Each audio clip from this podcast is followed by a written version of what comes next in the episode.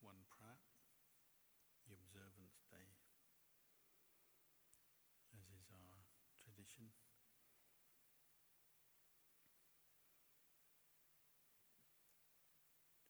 We've now moved into a new season, so the weather is warmer.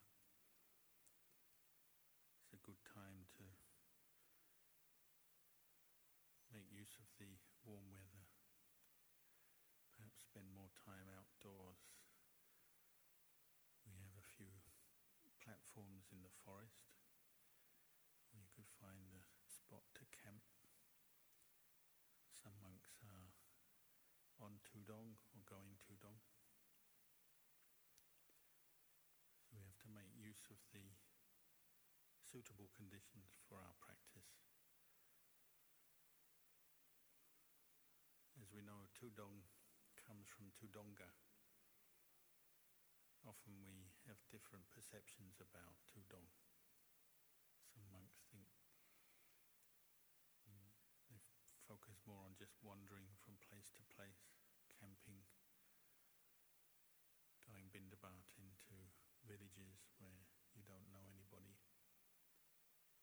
Obviously, dhutanga, the original word, refers to practices that help us shake off the kilesa erode the kilesa from our mind. So the 13 dhutanga practices are useful practices to take up one or more, to develop more effort in the practice. And they require effort, determination, discipline, commitment, patience. They simplify the life of a bhikkhu when, when we take them on. We simplify maybe the way we eat, eating just alms food, eating just at one sitting in one vessel, our alms bowl, not accepting other food outside of the bowl, or to do with our clothing and just wearing the three main robes, or even wearing bangsakula cloth, cast off cloth, corpse cloth, or simplifying our posture, the undertaking not to use the lying down posture, practicing nisajika, which is something we often do on these observance days, stay up all night without lying down. In some of these practices we keep, may, or may keep normally, living in the forest dwellers practice. Or at this time of the year, perhaps dwelling at the foot of a tree. Some of the practices we need to determine to, to keep them. We might not normally be keeping them, so we make a determination to follow them for a period of time. The aim being to train the mind, simplify our lifestyle, train the mind to focus more on our meditation, to develop mindfulness and wisdom, more understanding, firmness of mind and the sense of contentment and ease that might arise when the dhutanga practices are taken up skillfully.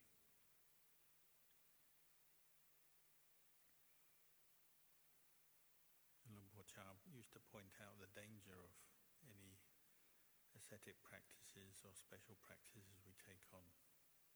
Because there's always a danger if we have the wrong attitude, it can actually be a cause for more suffering and increase our kilesa rather than reduce them.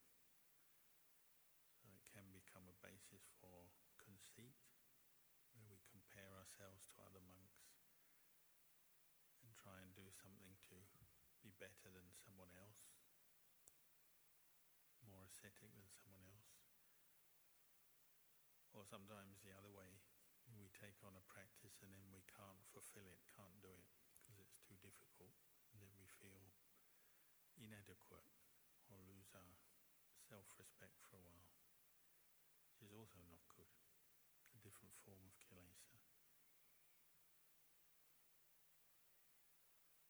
So it's important to use the training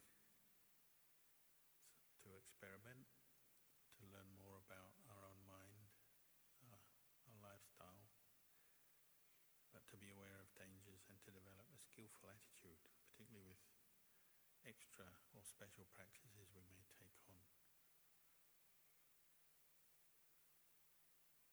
Going on Thudong, which may involve taking on dhutanga practices as well, or just going Thudong, walking, staying in the forest, camping out. Often we view it in more terms of the, the physical side, the lifestyle change and the physical challenges.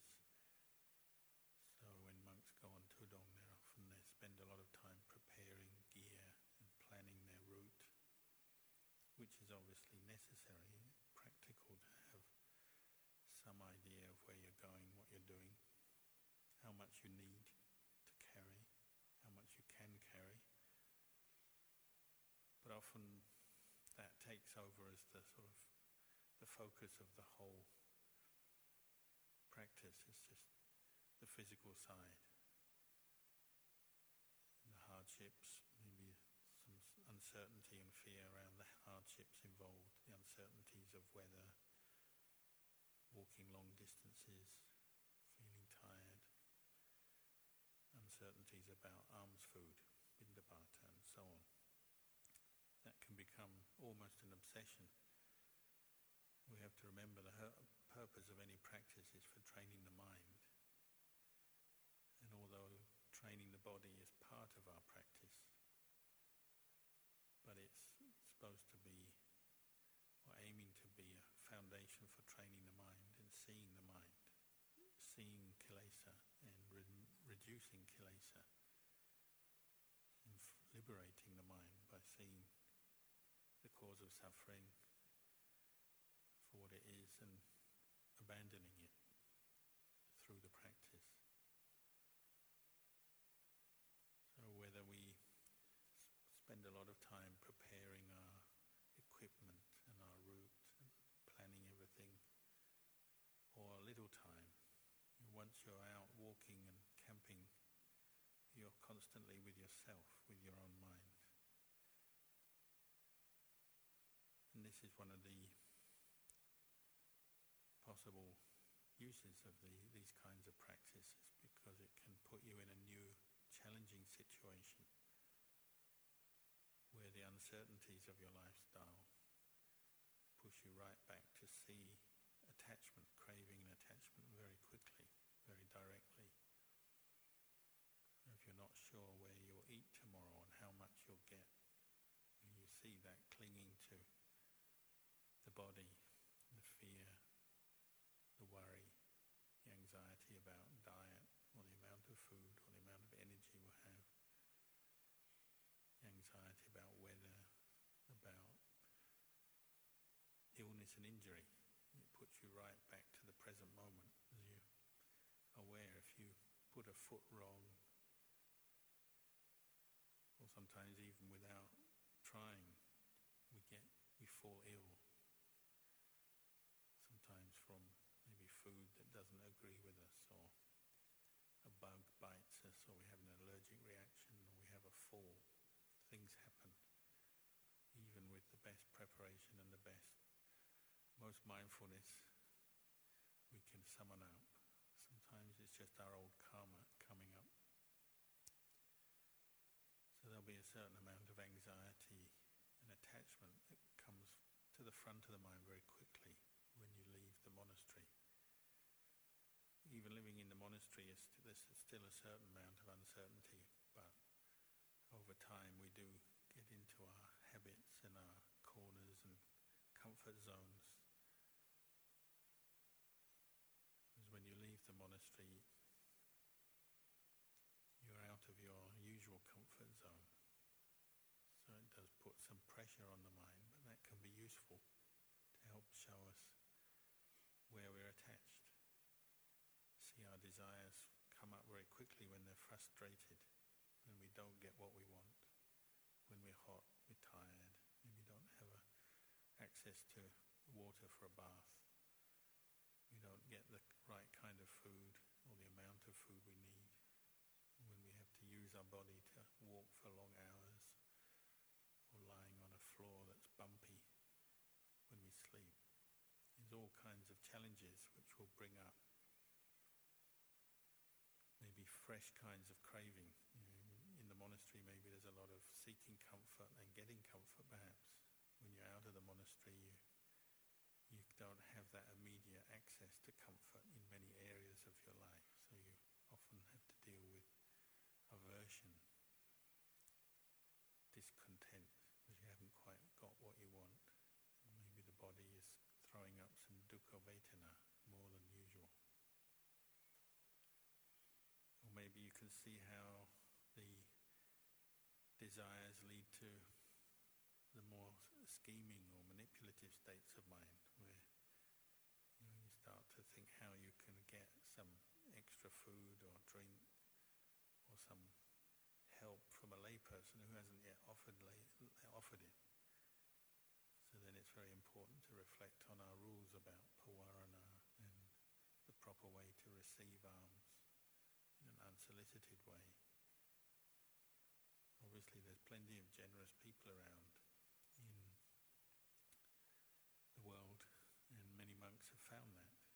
But still, you'll find there will be times where you might have a particular craving that's not being satisfied, and then the mind starts to plan how on earth it can get some satisfaction, some get the object of its desire, and to be scrupulous, not to give in to desires that lead to unskillful behavior, asking too much from people, asking from people who haven't made an offer, kind of finding ways to get close to lay people. And sometimes it's even possible you go on Thudong, you spend more time with lay people than when you're in the monastery,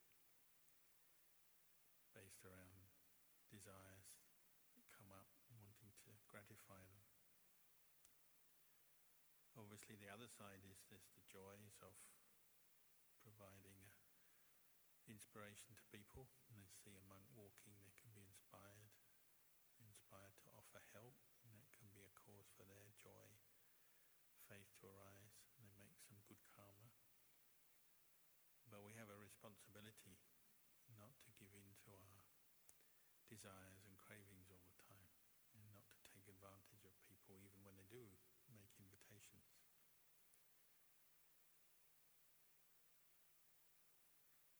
So going wandering or just living simply, even in the monastery, brings up challenges and can be a very useful way to train us in the practice, to find new challenges, see how our mind reacts in different situations. But the important thing is to always make it part of the practice.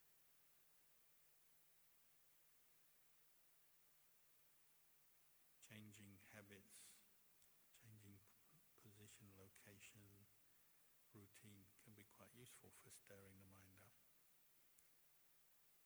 And you're reflecting. You know, there's still the same reflections as you've been using in the monastery. You're reflecting on the three characteristics. Different moods and desires that come up, pass away again, seeing them as impermanent. See the suffering when craving takes over the mind discontent with what you've got, what you haven't got. Ultimately, seeing the, imp- the lack of self in moods and feelings, how they come and go according to causes and conditions. When you're wandering in the forest, there's a lot less distraction. In the monastery, you've still got people, more, more people to talk to, books to read, things to do. When you're out in the forest, even if you're with other people, there's a limit to the distraction you can find. So again, it pushes you back to really be very patient with your own moods and the thoughts that do seek distraction. You see how strong fantasies can come up when you're in the forest. The things that you haven't got that you would like, you, they can fill your mind for a whole evening just proliferating about one theme, nearly always unwholesome, whether it's just subtle greed for something or could be extreme, could be lust or it could be aversion. You see how even our own mind becomes the source of distraction when we're living in a situation where there's nothing else to distract us. And we'll go into our mind and start reliving memories, fantasizing about the future, creating stories, images. So that also puts pressure on us you know, to bring up mindfulness when the mind just wants to think and think and think about other things. Or it could be the, the worry, the anxiety about our health, how much tired, how, how much rest we're getting, how much food we're getting.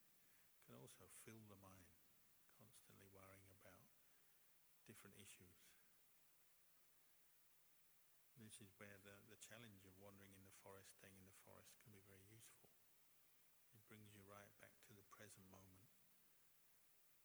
And you really, you really see your attachment to your own body, your own thinking, the Vedana, how we're seeking sukha Vedana all posture, trying to get away from unpleasant conditions and unpleasant feelings. So generally the the result for most people is it improves their level of patient endurance. But it can also be a something it might just give you the reflection, well, I know what it's like walking in the forest, going bindabata in places where I don't get much food. I know that, I know I can survive it, but it may not give you any particular insight or you may not feel it's deepen your practice much more than developing that basic endurance. But even that is useful. Gives you some idea about practicing in a different situation.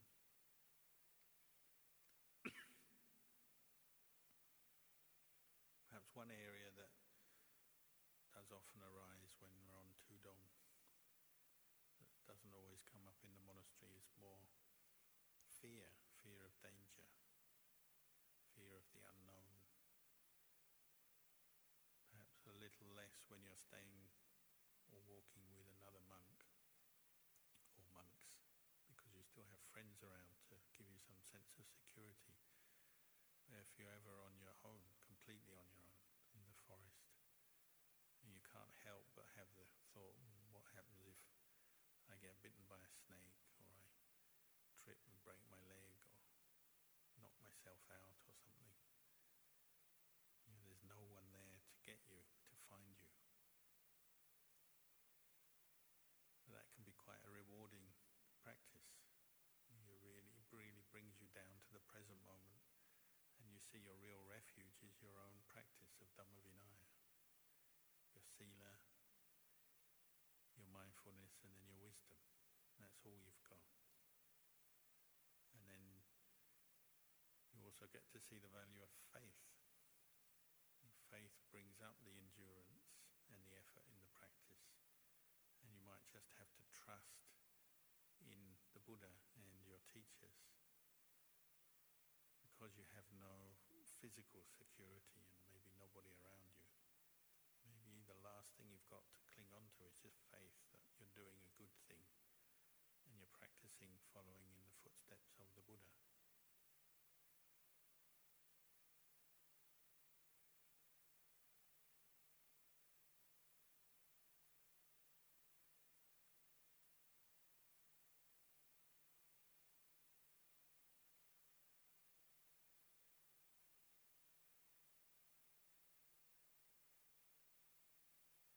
Also see the values of other practices that sometimes maybe we get bored with or don't always appreciate in the monastery because we're doing them repetitively. Say like the value of chanting. If you're staying in the forest, one thing that brings up faith and can bring a good feeling when you're on your own is to chant various verses and reflections and suttas, or even the Patimokkha, if you've learnt it. You you're directly recollecting the Buddha Dhamma Sangha, and it gives you a sense of warmth inside. If you're out in the forest on your own, maybe the weather's not so good, you can chant. At the very least, that brings you a sense of connection back to the Buddha can bring up mindfulness as you reflect on the meaning of the chant. Brings up energy when maybe you're sleepy or distracted. It focuses the mind. You might see things like chanting or looking after your robes correctly, looking after your bowl correctly, taking care with your requisites, eating mindfully, walking mindfully, you know, the very simple practices you do when you're on Thudong, you often see they're very valuable. They steady the mind and they bring up some clarity and some insight and some faith. If you are in a situation where you're feeling very down, sometimes we feel depressed or lonely, sad, sorry for ourselves, or feeling afraid of some unknown possible danger. You know, these practices become our refuge. The trainings that you've developed in the monastery, you know, learning how to look after your requisites properly, learning how to eat mindfully, learning how to chant, and of course learning how to meditate. The meditation techniques we've used can become real, really put to the test when you're out in the forest. You've got nothing else to depend on. So you can depend on your breath, say, or Buddha, or reflecting in a certain way on, on the Dhamma. That becomes your refuge. Maybe it's all you've got. If you do ever face some danger, like the danger of illness when you have medicine, or a dangerous animal like a snake or even people who may not be so friendly.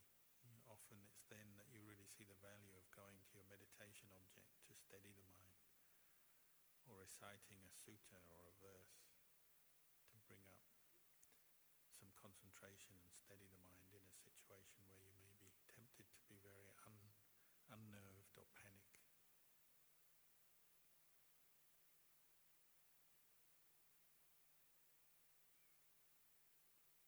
When I was a junior monk, every year I'd go out to the forest, sometimes in a group with other monks, sometimes on my own as I got more senior, sometimes go out on my own.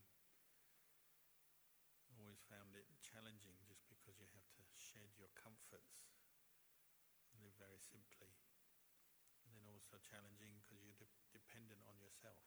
If you're feeling you're caught into a mood, you have only yourself to depend on to bring your mind up again if you're feeling down, if you're feeling depressed or worried or sad. You only have yourself.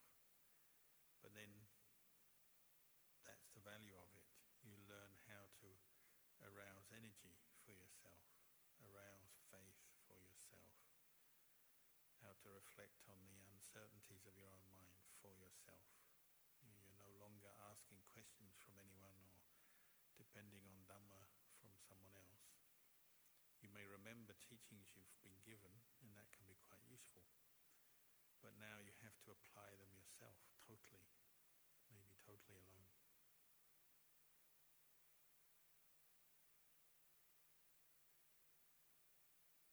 Especially if you're facing, if you face illness. I used to get dysentery a lot in Thailand. And sometimes you're so ill you can't walk to get your alms food because you have so much diarrhea and your body is so dehydrated and so weak. You literally just have to forego your meal when it's the very thing you think would probably help you. You have to forego it. So all you've got left, left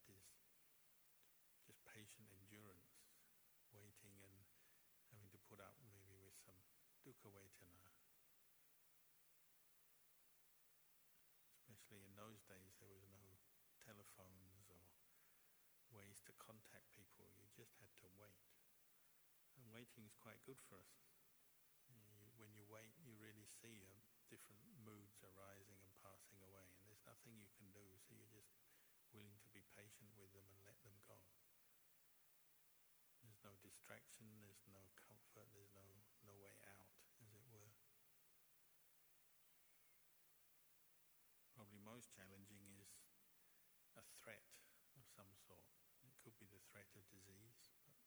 threat from a wild animal. So several times encountering tigers or elephants, snakes, bears, when they seem in a to have adopted a threatening posture and they come to you, you really have nothing other than your own meditation object. Maybe you don't even have time or doesn't seem even correct to spread metta, as it were.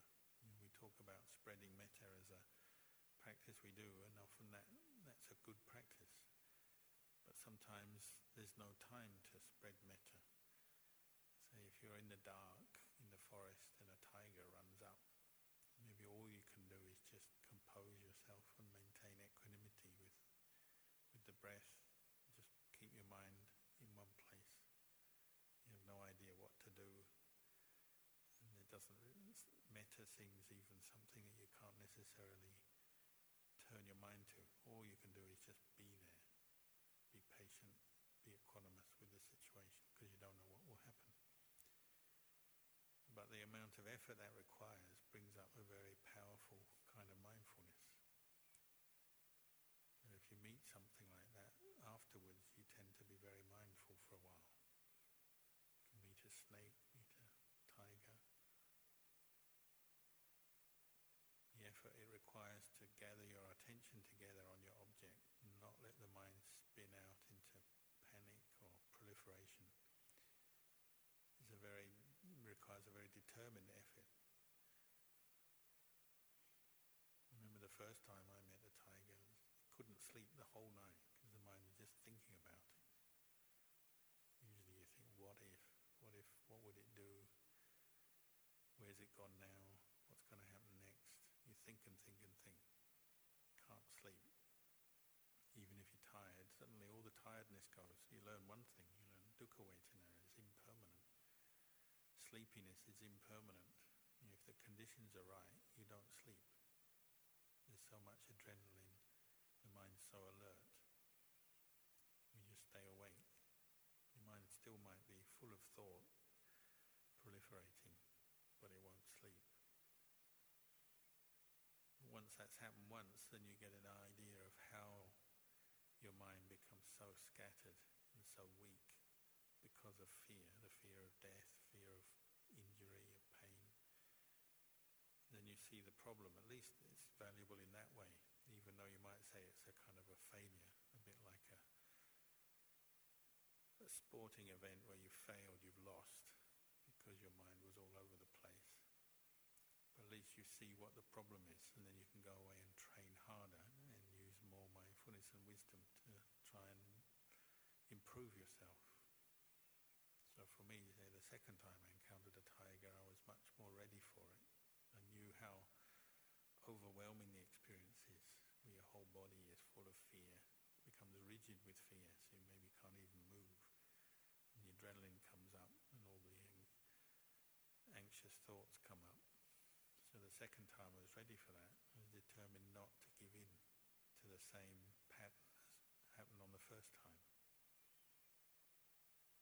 Second time I encountered a tiger was a cause for great peace to arise in the mind because I just let kept the mind on focused on the meditation object, on the breath, and refused to give in to all the other anxiety, worry, panic. And the mind and the body wasn't rigid with fear, and the mind wasn't scattered and proliferating with panic. It was just focused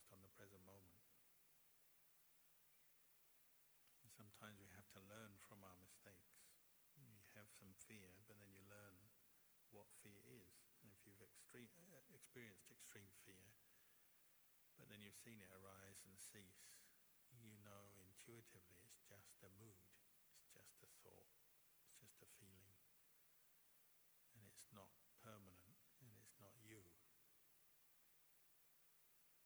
What arises and ceases can't be a person or a being, me, you, us or them. It's just an, uh, an object of mind. Maybe the first time you have go through it. You just experience it, however unpleasant. But then you can reflect back and say, mm, that's gone now.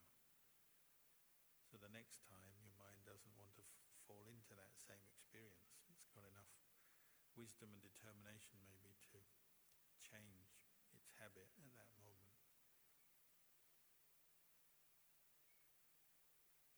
You find when you establish mindfulness in these situations, then that releases more wisdom and more wholesome ways of thinking. So you can start reflecting on what's going on rather than just reacting with fear or aversion. So it may even bring up compassion or kindness towards the object of your fear, either to yourself or, to a tiger, or if you're imagining, uh, imagining a ghost or something, or you could bring up compassion for that whatever it is, once you establish mindfulness, then other wholesome dhammas start to emerge out of that. This is why the Buddha said mindfulness is so essential in the practice. It's like that which governs the mind or the manager. So if you have a, a workplace, a work environment, you usually have a manager, a supervisor. And that's like mindfulness.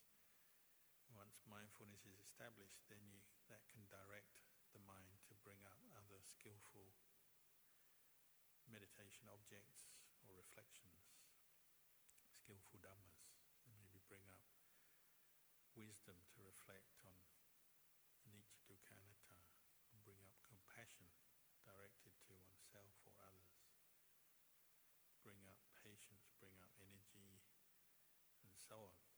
And mindfulness, once established, starts to govern the mind and can govern the mind very well. When we lose our mindfulness, goes the other way. Get scattered. We seek distraction, seek the objects of our cravings. We seek sen- sensual pleasure through our senses, seek distraction, or we go to aversion or fear to run away from what we don't like, blot it out, get rid of it. And when we lose our mindfulness, then the opposite happens and the mind starts to flood with unwholesome dhammas one thing leads to another. So whatever the situation is, if you're in the forest on Thudong, whether you're meeting people or animals or you're just on your own in some situation, number one priority is always bring up mindfulness. Bring the mind back to the present moment. And then our intelligence can function. We can reflect more, more clearly on what's going on maybe just teach ourselves in that moment to let go of negative thought that's bringing suffering or supporting suffering. And just quietly teach yourself to let, let it go, give it up. Or other times it has to be a more determined kind of establishing mindfulness and really reflect deeply on what's going on. You have to reflect over and over again, teach the mind to let go.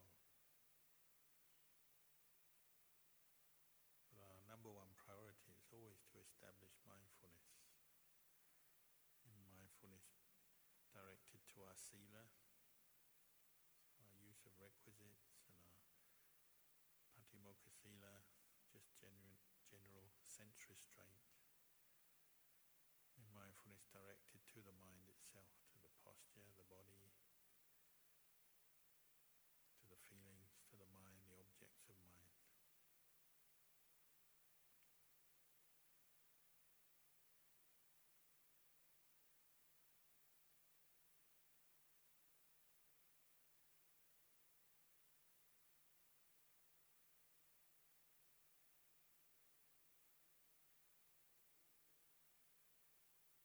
Ajahn Chah used to make a joke about Thudong, talk about tuk dong, tuk as in dukkha. You're going into the forest, experiencing dukkha. You know, it's almost inevitable, isn't it? You go into the forest, you're bound to experience some dukkha, maybe more dukkha than usual.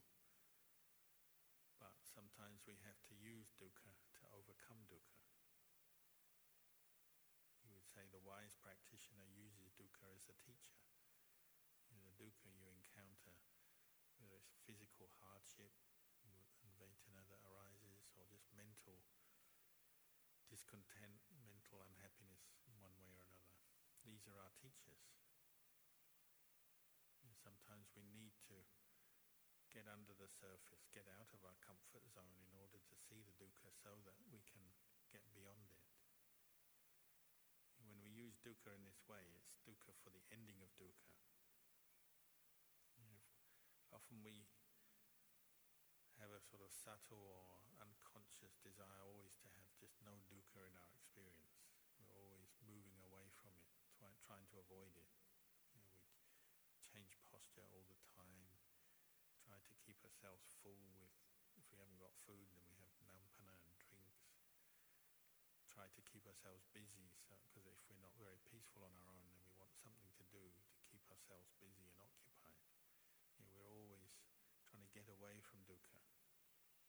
But when you do simplify your life, you go and stay in the forest, you go wandering on Thudong, then, well, you've got much less escape. You, instead of running away from dukkha and avoiding it, you have to start looking at it. See it for what it is, to see dukkha as dukkha, as a noble truth. And often we find as soon as you do that, you establish some awareness and bring the mind to contemplate the dukkha. Often it dissipates quite quickly. Often it's much more bearable than we realized. Often it shrinks away under the, the light of mindfulness and wisdom. Dukkha tends to shrink, dissolve. Even if it's physical dukkha that you can't get rid of because it's just there. So if you're tired or you've got a blister or some injury or something, you may not be able to get rid of it. But the way your mind treats it, the attitude you have, that can change. If you keep reflecting on, say, dukkha vedana associated with an illness or tiredness, you might come to the point where you just see it as just what it is. It's just a feeling. It's there, it's unpleasant, but it's just a feeling. It's not really a threat to anybody because it doesn't belong to anybody. It isn't anybody. It's not a person or a being. It's just part of nature that has its causes and it arises. It's not pleasant, but you don't have to grasp at it. You know, the more mindfulness we practice, the more we get into that state where we're just seeing everything as khandhas, the body as 32 parts, four elements. See the khandhas, see feelings, memories, thoughts, sense consciousness just as they are. Things to be observed and witnessed, but not to be grasped at as self. The more reflect in this way, you know, you're training your mind both in mindfulness and wisdom. The more you train like this, then you see, well, there's not really anybody who goes on Thudong and you don't really go anywhere. There's still the same khandhas arising and passing, whether you're in the monastery, in your kuti, out in the forest, traveling. You bring your mind to the present moment, nature of this body and mind, you realize, hmm, it's all basically ideas. The reason we get we suffer is because we're caught into all our ideas and notions about who we are and who we should be and what, what should happen to us and how the world should be. This is all just ideas and concepts. Know, many of you have even found already, you know, when you're walking, so you're walking a long time, and you just practice mindfulness with the movement. You can easily get to a point where you're just seeing the body as just a body moving along. It's almost like there's nobody, nobody there. It's a body. You're aware of the sensations and what's happening, but there's the sense of ownership disappears at least temporarily. You're more seeing the body more like a, as a inanimate object, even though it's moving along. It's more like a, a doll or a robot or something like that. We can all have that experience. Sitting as well, sitting, watching the breath. And the sense of ownership of the body disappears. Or even sometimes we you know, develop the, the super meditations, you just contemplate, "Hmm, maybe this is my last night in the forest. I'll die of some disease or fall over or a tree will fall on me or get bitten by a snake. Tomorrow I'll just be a corpse. What would that like be like? You just reflect an exercise. Reflect on the degeneration of the body, how it go back to the elements. Whatever it is that you think of as you would disappear at that point. You know, if you were to die tonight or tomorrow morning, there'd be nothing else you have to worry about. So in that sense, it's quite pleasant, a relief. You know, no more chores to do, no more people to get annoyed with, no more projects to finish, no more journeys to make. It'll just be the end of it. And that person, you, whatever you think about yourself, I'm a good monk, I'm a bad monk, I'm a skilled monk, I'm an unskilled monk, I know a lot, I know a little, I have good meditation, I have no good, not good meditation. All this, all the views and concepts just disappear, wouldn't it? That's the end of it. I guess you could still be concerned about your biography, what they'd write about you after you're dead. but if you're practicing with mindfulness and wisdom, probably you realize it doesn't matter at all. Just another bhikkhu in the forest lays down to die for whatever reason. And you can reflect on that just to see the lack of self in our experience. Who knows one bhikkhu from another? If we don't Baisuti with us when we go on Thudong, then whoever finds us maybe, they maybe don't even realize we're a Buddhist monk in Australia. Mm. If they do, they, they won't know who you are, where you're from. Not much different from the kangaroos or the wombats. You know, a dead wombat, nobody knows where it came from. It just lies there by the side of the road. That could be us. This is a reflection not to make us depressed, but to liberate us from our self-view, sakkaya ditthi, or atuvata upatana. You how much of our time, mental energy is spent around constructing a sense of self, even as a monk. I'm a monk with this name. I've been to these places. I know these other monks. I know these monasteries, and I know the suttas and the Vinaya, and I've done this and I've done that. You know, our head is full of who we are, even as a monk. If this is your, this is your last day in the forest, tomorrow it doesn't matter anymore, does it? just a bhikkhu, a monk.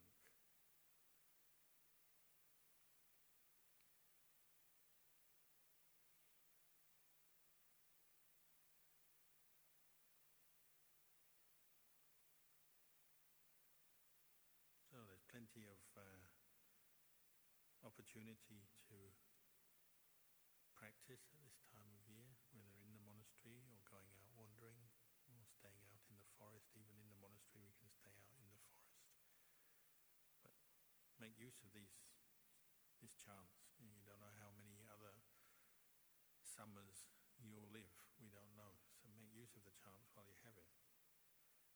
Make use of these teachings that we've been fortunate enough to have come in contact with.